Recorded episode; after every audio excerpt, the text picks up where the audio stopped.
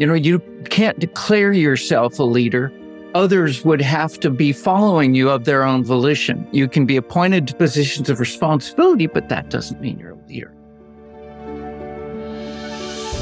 Welcome to Empowered Leadership.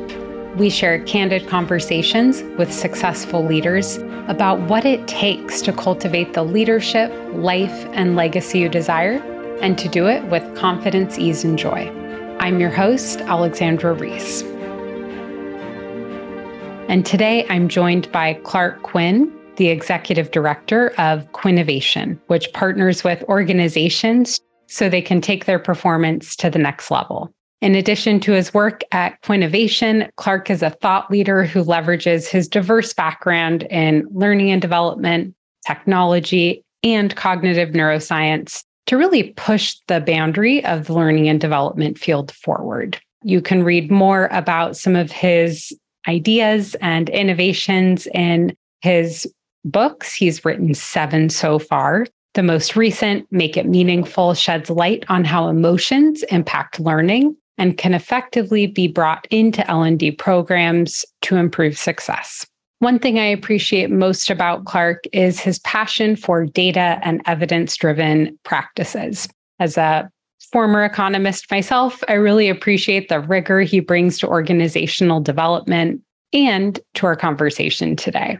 There's a lot of great insights and practices that you can take into your own organization, regardless of your size, your role, or your strategic focus for the year. So I'm really excited to share those with you.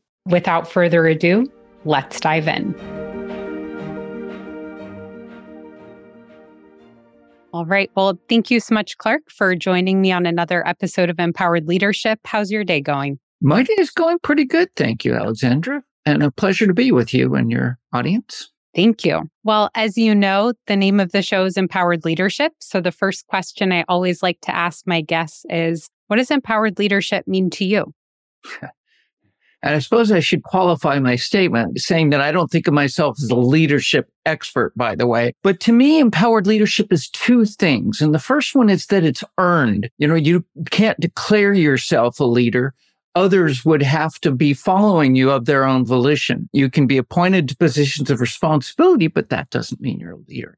And then the second thing that seems to me important is that you're actually following leadership principles that have evidence that they are appropriate, that you are doing things ethically. There are some leaders who lead by fear or other mechanisms that I don't approve of. But what we do know is that good leadership, there are practices that lead people to want to follow and lead to the best outcomes. And that to me would be the second part of empowered leadership. You've earned it and you're practicing it in the best ways. Yeah, I love that notion of evidence based or research based. Like we're not just doing something because it feels good, or maybe we've seen other people do it, but we're doing it because it's a practice that has some research and some evidence behind it. We know it works. Well, we'd like that. Look at Jeffrey Pfeffer's book, Leadership BS. And he talks about a lot of things that are being done in the name of leadership development that do make people feel good. And there's little evidence that they actually are traits of effective leadership. So we would like to ultimately move towards those practices that have demonstrable success. I love that idea. Before we talk too much more, I want to give you a chance to share with people who are listening who may not be familiar with your work and the title you have.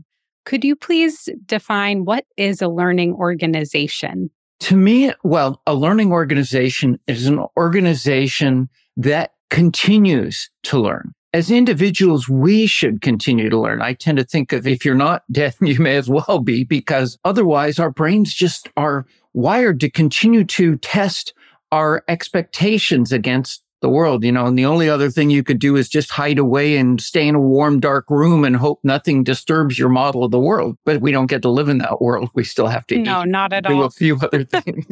so we need to learn. And organizations similarly particularly in this era of increasing change, I suggest that the ability to execute the things you know you need to do is only the cost of entry going forward.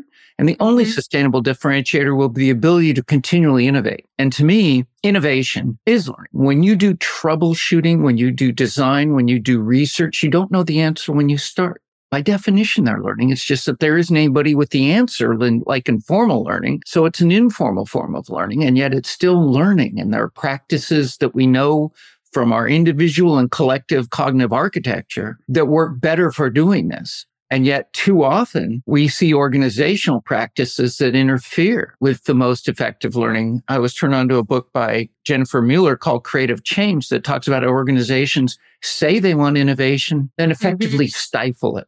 Researchers, Garvin Edmondson and Gino, for instance, wrote an article documenting the dimensions of a learning organization that were empirical or elements that they found contributed to the success of the ability to organizations to learn. For people who aren't familiar with that research, based on your experience, what you've read about the topic, what are those most important characteristics of a learning organization or the ingredients to success? It starts with concrete practices, knowing, for instance, what makes good brainstorming. There were some articles several years ago saying brainstorming doesn't work. Well, the original proposal for brainstorming doesn't, but small modifications that align with how our brains work make it work. How do you interoperate with others? What is good, smart experimentation versus dumb experimentation? What is a tolerance for risk? So there's practices. On top of that is the leadership that I argue not just has to support this, but they have to actually model it, walk the walk. Mm-hmm. Because if your boss tells you, for instance, learn out loud, make mistakes and share the learnings, and they don't really believe it's safe to yeah. do. and then atop of that is the culture. Things like not just tolerating diversity, but actually valuing it, recognizing that the different viewpoints from a non-homogenous group actually will populate different areas of potential solutions you wouldn't get if everybody thought alike being open to new ideas, not squelching and saying, no, that's not what we do here or having no tolerance for risk. Time for reflection. There's evidence that you could work all day. If you worked a little bit less than all day, say, you know, one hour less and spent that time reflecting, overall, you're more productive than if you worked the whole time, which is counterintuitive. But that time and reflection, improving yourself leads to improvements over time that overwhelm the small basis of working without reflection. And the one that really is critical to me is psychological safety. Mm-hmm. Here we're talking about is it safe to express an opinion that is out of perhaps the mainstream? I like to talk about the Miranda organization, where anything you say can and will be held against you. Nobody's going to contribute their best ideas in such an environment, right? So you want to make it a place where if you share, you focus on the idea, not the person. It's not where anything you say will held against you, but instead your ideas will be recognized for being diverse, even if they end up being wrong. That's okay. It's better to have wild ideas than have no ideas. Yeah. So I'm hearing the three buckets of things organizations need to be an effective learning organization is really clarity on what are the practices that enable us to learn how do our leaders support that by modeling the way, actively encouraging it, holding people accountable, et cetera? And then what's the culture that we need to build to support that? So, what are the policies that we need to put in place, like values? And then how do we consistently reinforce those policies so that we're able to do the practices and leaders are able to reinforce those with consistency, which, if people have been listening to this show, know that that's always the number one ingredient to a healthy culture is clarity and consistency on how you set and reinforce expectations. Yeah. And nobody's saying it's easy. You can institute the practices and get yeah. some benefits, but you're not going to get the full benefits until you change the culture to one. And that's not easy. Cultural change is hard. It goes against the way things are done. It challenges some people. So there can be resistance. I heard a change expert speak and he said something that I found really interesting. He said, there's this myth that people resist change. He says, people change all the time. They make changes in their lives. They get married. They have kids. They move. They take a new job. The difference is they choose those mm-hmm. changes. Mm-hmm. So people resist changes that are forced upon them. But if you make it a choice, you say, we could do this or we could do this. And if you do that right, it's pretty obvious this new one is better than that old way of doing things. You can get their commitment to the change, but then recognize it won't just magically change. We're not formological reasoning beings. You can't just give us new information. We'll change our behavior, right? You need to put in place reinforcements for the right behavior, evangelism of going on. He argued for two SWAT teams, one for the things you know will go wrong and one for the ones that will come up that you didn't expect and yet go yeah. I think that made a lot of sense right? But culture change can happen but it's not a magic miracle thing of just dropping in a new leader or something. It takes a lot of work and explicit planning and leadership is a critical part of it but it's not the only part well, you need strategy. I mean, you need clarity on where are we going? What does success look like? How are we going to get there? And then what exactly are we going to do when? What are the milestones, et cetera? So, I mean, it takes strategy and then it takes leaders to implement it. Well, as you pointed out, that consistency. So you have clarity of where mm. you're going and then consistent movement in that direction. And with people are working out of alignment with the new direction, how do you deal with that in appropriate mechanisms? Yeah. So I think it's probably clear to most leaders that making any change, like creating a learning organization, one of the biggest barriers is going to be effective change management. Because anytime you're doing a culture change, it's a long term thing. It's going to take work. People are going to get out of bounds sometimes, and you're going to need to have a way that you hold people accountable and bring them back in. And I think a second barrier that comes up as I listen to you talk about what it takes to be a learning organization is really acknowledging and embracing that we need to let go of some of our drive toward productivity to enable space for absorbing new information, reflection, so our subconscious can connect the dots and mm-hmm. start to gather and generate new insights, and then to explore what if what could we do with that new insight and not need it to be generating a rapid value or return on investment? I'm curious, how does that resonate with you as a challenge that you might have seen with your clients? And if it does resonate, how do you help organizations and leaders to really reconcile that? I have seen it and it is a challenge. You have to help educate the people involved, the stakeholders. And I argue strongly that you need to be prepared to have multiple arguments. I don't mean multiple arguments with people, different ways of approaching different people. So some people may be swayed by the logical argument. And mm-hmm. so you explain why, what evidence we have that this is the right way to go. Other ones, you're going to have to use anecdotes, personal anecdotes that explain stories you can tell about how you've seen this productive change or stories about others. And then you may have to tap into their own personal experience. Remember, when was a time you saw really successful experimentation and adaptation and a new strategy? What made that work? Can you unpack that with them? And statistics about what is known as sort of a complement to the first one, the sort of theory pit point, and then what competitors are doing. All of these different angles. You want to have them to hand and then use them when you're dealing with people to figure out which one they're going to resonate with and which one's going to be effective. There's also the, it's easier to get forgiveness and permission. A lot of my work is with the L&D group in an mm-hmm. organization. Mm-hmm. And I suggest they need to get that learning organization working within their own unit to truly understand how it works in their organization before they can successfully take it out. And I think that's true that somewhere somebody needs to be doing that within the organization as a leader of a business unit before it goes throughout the whole organization. And then they have concrete evidence. It is working here. We've documented it. Here's the practices we use. Here's how it works in our particular organization. And here's how we can bring it forward. I think taking ownership and understanding it by doing it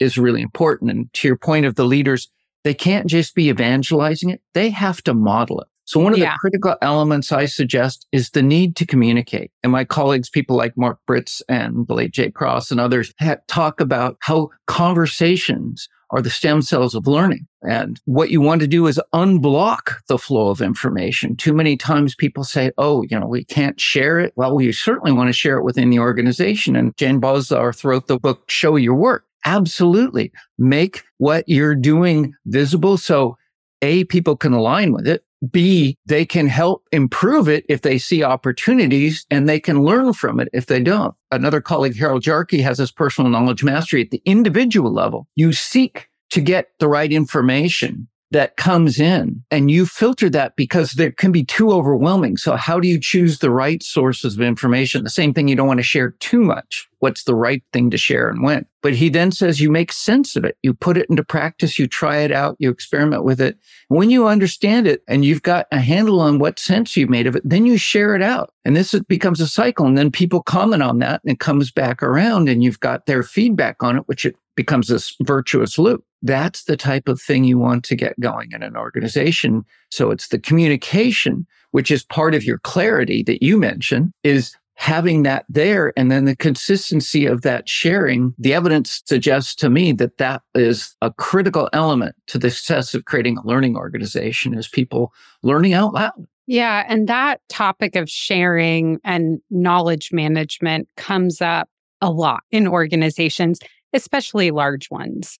Well, what have you seen work well when it comes to knowledge management and sharing out of those learnings that people are doing in their day to day work or maybe in their teams in those small environments? Several different stories. So, the reason I was laughing is one of the quickest way to find out you don't have a safe culture is to put a social media platform in. And when people aren't sharing on it, suddenly you realize that we may not have a good culture for this. I reminded many, many years ago, I was grad student I did an engagement one summer with this company. They were run by ex-military and this was the very early days of technology platforms. And they'd got what these days we would call a ERP enterprise resource platform. They had a IT solution, except the executive said, I want you to shut off that email capability. We don't want email going on. We don't want people sharing messages about parties and stuff. I mean, can you imagine today doing without email? You might like yeah. to. I know people who do. But I mean, these people had phones. It wasn't like you were going to be able to cut off communication. That sort of mentality is absolutely antithetical to being successful in this. And what practices I have seen work, I remember I did an engagement with a large manufacturing organization and they said, we want to know what different social things are happening within the organization. So I went around and communicated with a bunch of different people and found practices that were happening that were interesting and yet nobody else knew about them. And so they couldn't collectively leverage the benefits of what was learned. I remember one in particular really struck me. What they were doing required ever increasingly complex software. And so the people who use this software were expecting the learning department to develop training around that software. And eventually the learning department said, look, there's more software we're buying and it's getting more complex and our resources aren't growing to increase it. So what they did was they devolved the responsibility for that updating the information about that software to the people who were using it. And they, instead of owning it and controlling it, they instead facilitated making it effective.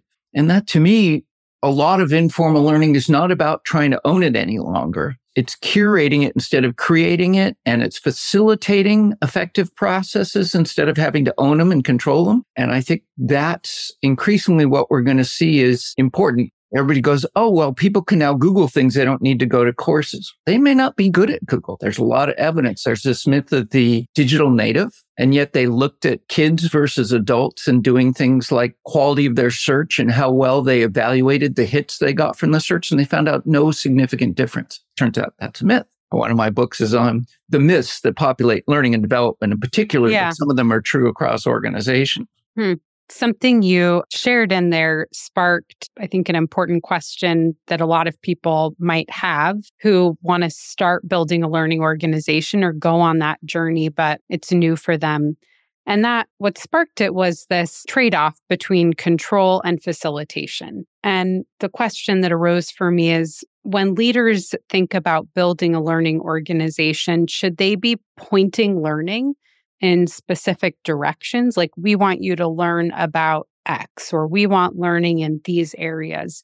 Or do you find it's typically more successful for leaders to say, we want to build a culture that embraces learning? We want you to spend generally this amount of time doing learning. We want you to share out what you learn, but what you choose to learn about, we'll trust you to get curious and point that curiosity in a productive direction. I very much err on the side of the latter. I remember with my colleague, the late great Jay Cross, who wrote the fabulous book Informal Learning. Before that, we tried to interest organizations in what we called meta learning. We created the Meta Learning Lab or Learning to Learn. And he argued, and I agree, sort of a back on the envelope calculation. If you could just improve your organization and the individual's ability to learn by 10%, think of the big impact that could have on your organization. And we know we have a lot of evidence that the folk psychology about what's effective learning isn't reflected in what the evidence tells us. We know that, for instance, just highlighting stuff in books isn't useful.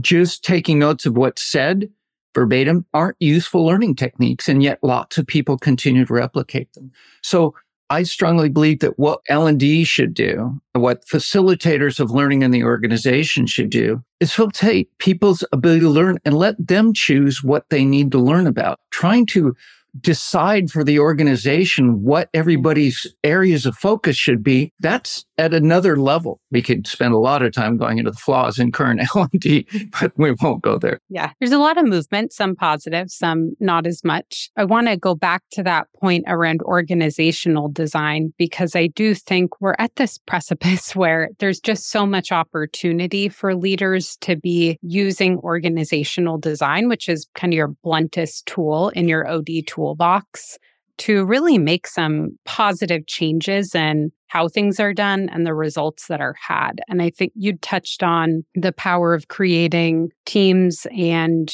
individual role and responsibility profiles that give people ownership. In my experience, that's a model I often work with leaders to implement. That not only gives people ownership over their work, which leads to a greater sense of purpose, but it also promotes learning because people now feel like I've got choice in how I choose to approach driving outcomes. And as soon as I have choice, that will start to prompt my curiosity around should I do this or that? And all of a sudden, now I've got some space to explore learn and make a more informed decision. So I think one under discussed aspect, at least in the conversations I often have around learning, is just when you give people ownership, how that will create curiosity and create learning without you ever having to do much dollars and cents investment in your people. If we were to take a step back a moment and you were talking to a leader who wasn't sold on creating a learning organization, what might be a couple client stories or case studies that you would share that would inspire people to think maybe there's something in here that I should consider and pursue in my own mm-hmm. organization? Well, a couple data points I might use. So I tend to err on the evidence based argument as opposed to the anecdotes or whatever. But Towards Maturity was an entity set up by the British government. And what it did was it collected evidence of how organizations were using technology to support learning. And they ended up having a lot of recommendations. But one of the things they did was looked at the organizations that were most mature in their practices. And this included effectively being a learning organization. And they looked for evidence and found that the more an organization was mature on their scale of moving towards a learning organization, the better the outcomes of that organization. In other words, the more it was effective, profitable, all those sorts of good things. Another piece of evidence. So way back when Marcia Conner organized the Creating a Learning Culture conference, and one of the speakers was Laurie Bassi, who has a company. And what she did was she evaluated companies for their value as an investment. And what she found, similarly to maturity, was that organizations that were more evolved in terms of their learning organization characteristics were better investments. In other words, the more your learning organization, the more successful you are. And these are, to me, not just individual stories, but actual collective evidence that this is the right way to go. Yeah. You know, I will say I asked for a story, but I've been on my own learning journey. I do a lot of content generation as part of my marketing, and I'm a data person and a research person at heart. I was an economist for seven years, and I used to think data had all the answers and people just needed the right data to make the right decision. And if they had the data, they'd do the right thing. And I was so disappointed to find out that's never how it worked. We are, we are not formal logical reasoning beings. No. yeah, it took me longer than I'd like to admit to learn that. and so, as I've been working through how to generate content that lands better. I found it really interesting that the things that resonate most with people and lead to the most conversations are often the pieces of content that I share that have the fewest data points and the most visceral story or connectable story. And that's been a real lesson for me in what prompts people to learn themselves and to start to open up to a different perspective. And often it's not data, it's a story that they connect into. I'm worse. I don't even go to data. I tend to talk theory. So I'm still learning what you've learned. I was just prepping for a webinar we're giving tomorrow. And then we're saying, you know, maybe at this point, having a concrete example would help. You know, you're right. Absolutely. Yeah. If you're in a field where you're consistently pushing the envelope and thinking about, okay, what's the next horizon of what's possible. I do that in the strategy, OD, and leadership world. You live in theory because you haven't seen the practice yet. Or maybe you've seen bits and pieces, but nobody's really brought it together. And it can be hard sometimes when you get really excited about this abstract idea of like what's possible. It can be hard to figure out how to pull it into a more concrete reality. I can empathize with that. I found Richard Rumelt's book, Good Strategy, Bad Strategy, interesting. He looked at strategy very carefully and what he said is it's very much like science. You have this hypothesis about what an organization needs to do, and you put in place strict practices to take that direction. But then you also have to be collecting data to see if you're right and changing direction. So it's a mix of theory and practice, but you're right. You don't know what you're doing when you begin. There's a degree of uncertainty. You have to have, I think, some confidence and yet you can err on the side of overconfidence. I think we've seen too much evidence of that of late. You know, I've thought a lot about this being a business owner myself and going on that journey of starting my own business. There are so many moments that it feels hard. You're not sure is the work I'm doing going to yield results? And it's not just confidence in my experience, it's, I think, also faith and trust and I think there has to be a little bit of not blind faith, but faith that if we're doing the right thing, i.e., we have a purpose, that purpose is about adding value, not just making money. And we've got a good hypothesis around how we can do that. And we're going to run a good experiment that we can learn from that it's all going to work out. Mm-hmm. You may not get the results you want, but you have faith that you're going to learn what you need to learn to move forward in that journey, even if that journey takes you somewhere else. Yeah. And you try not to risk too much when you do that. So you constrain risk that's the problem organizations get wrong. They want no risk.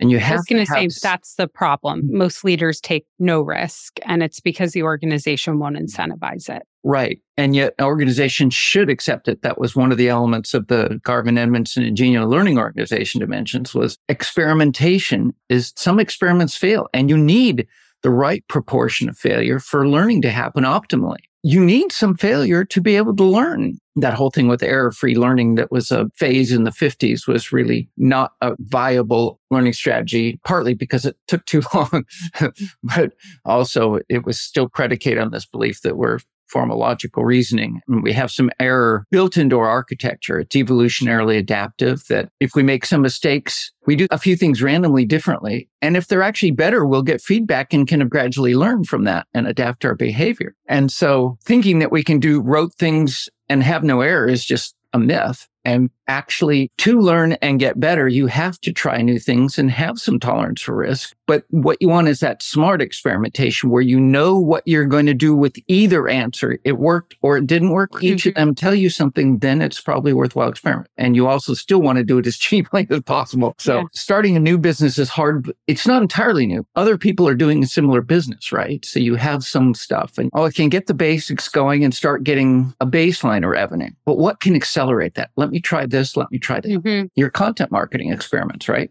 You're experimenting, yep. trying to improve. Yeah, maybe a key takeaway that's bubbled up for me around learning that I hope leaders would take away from this conversation is that there are two types of learning to be thinking about and trying to foment in your organization. And one is the intentional learning around our business model. So being really thoughtful around where do we want to go? What's the hypothesis we're going to test? And what's the experiment we're going to run? And how will we learn from it? So that's that directional learning around the business model.